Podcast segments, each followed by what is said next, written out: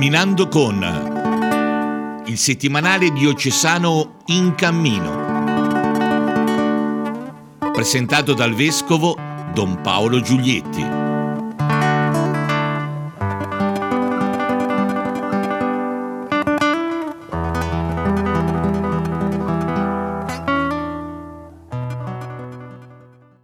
Cari amici e cari amiche, benvenuti a questo nuovo appuntamento con il settimanale diocesano in cammino.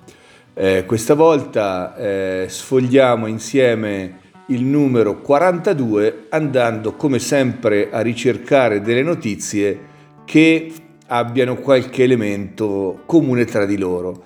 E stavolta, e stavolta cerchiamo di... Eh, Ehm, eh, individuare questo filo conduttore nel tema della formazione.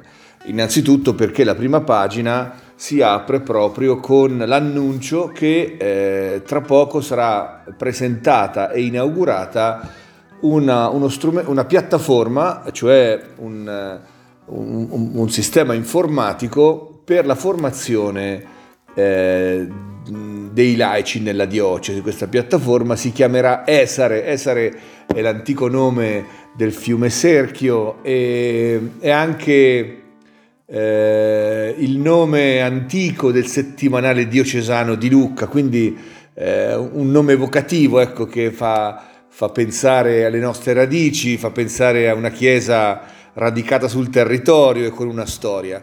Ma cos'è esattamente questa piattaforma Esare?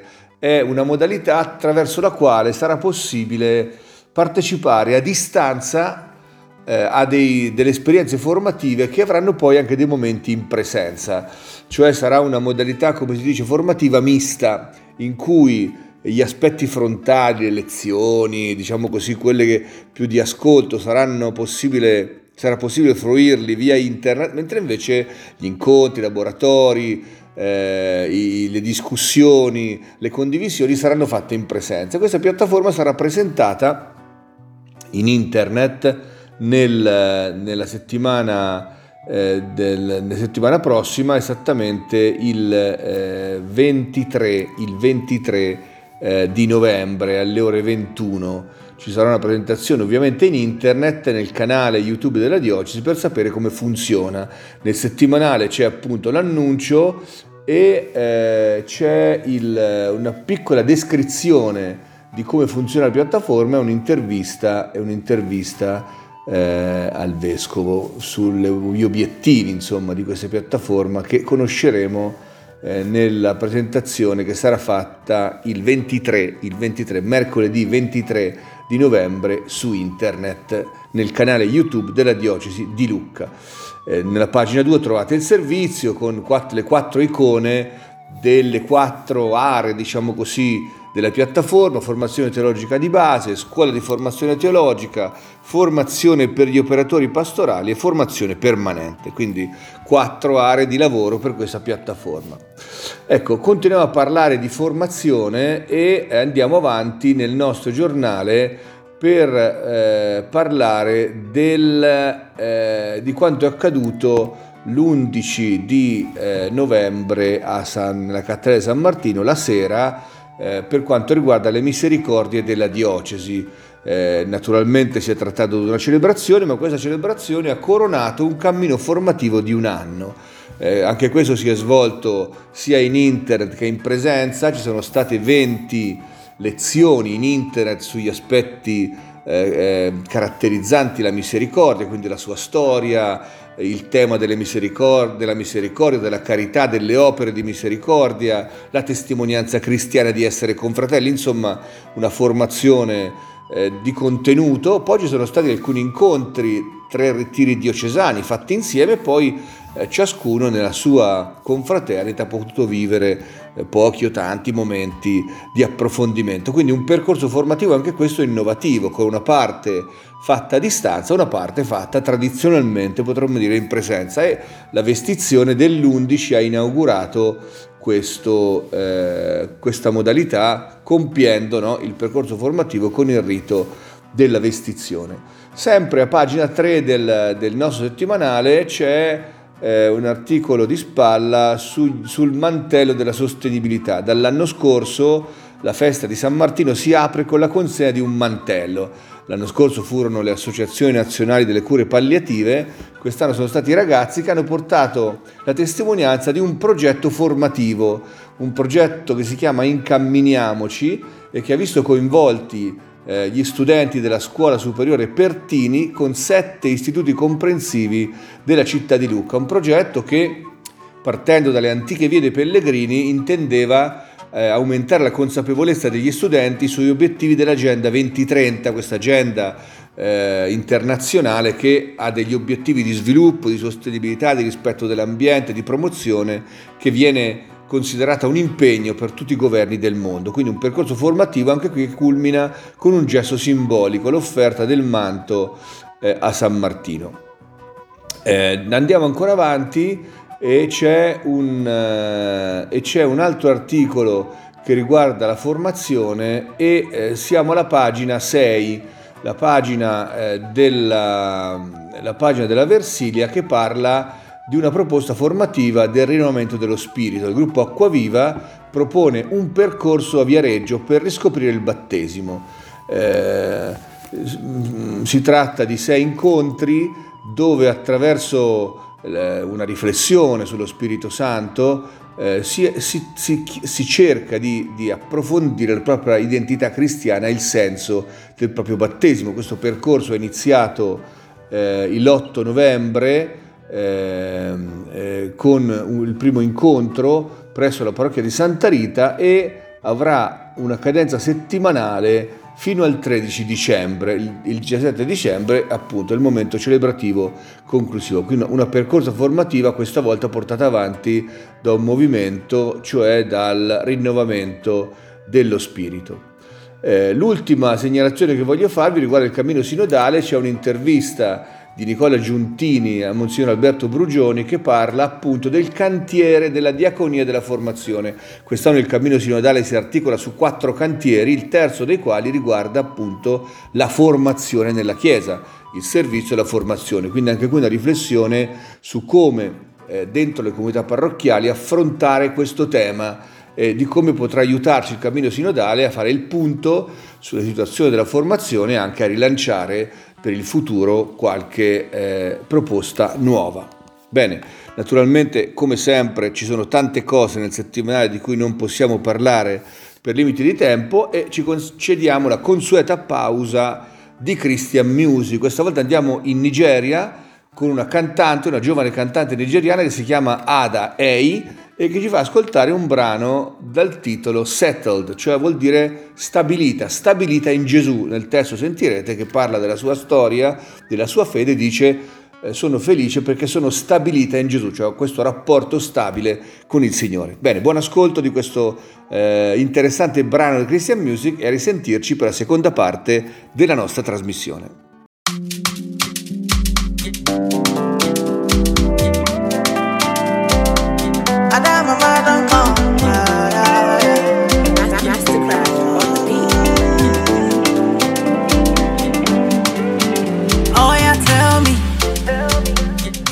You're blessed, can you hide it?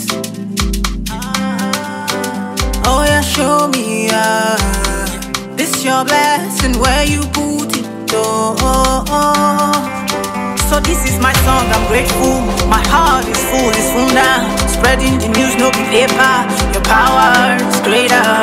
Now I'm telling my story, a story of glory to glory, instead of crawling, I'm flying, I'm flying, everything has changed.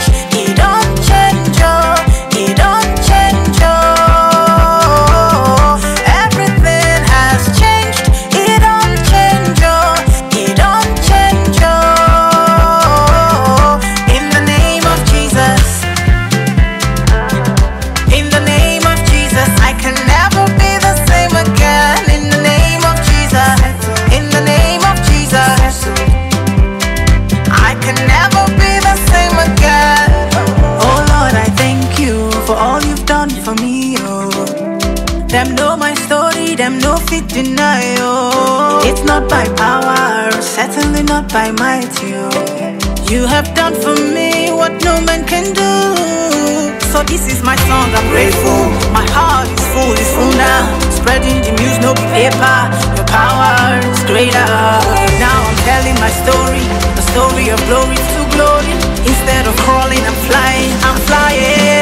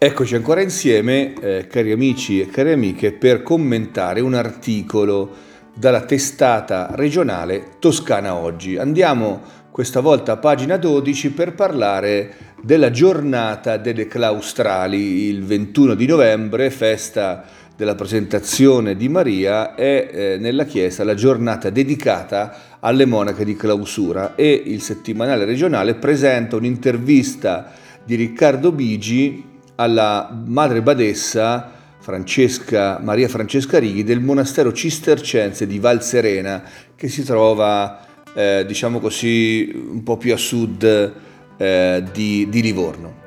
E nell'intervista appunto eh, vengono poste a, a questa religiosa contemplativa cistercense eh, alcune domande sulla propria vocazione, sull'attualità della clausura, no? che sembra così fuori dal nostro contesto attuale, sulla vita monastica e le caratteristiche che questa vita monastica conferisce al cammino delle persone. Poi una domanda su eh, le, tante, le tante persone, famiglie, coppie, giovani che vanno al monastero e che vengono ospitate per periodi più o meno lunghi come un servizio che il monastero fa alle persone per la ricerca spirituale, per l'approfondimento della propria fede, per eh, anche una riflessione sulla propria vocazione. Quindi un articolo molto interessante che ci proietta in un mondo che tanti di noi non conoscono. Ecco, credo che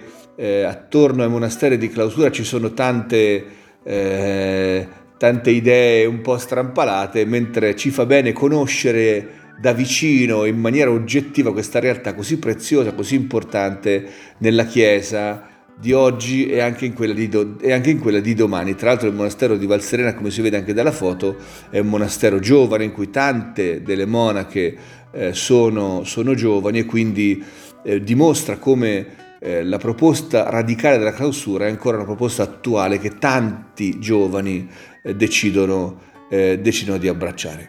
Bene, e con questa proposta interessante, stimolante, provocatoria del settimanale regionale noi ci salutiamo, vi ringrazio come sempre eh, del vostro gentile ascolto e vi do l'appuntamento la settimana prossima per un nuovo, eh, per un nuovo giro sul settimanale diocesano in cammino, il settimanale regionale Toscana Oggi. A risentirci.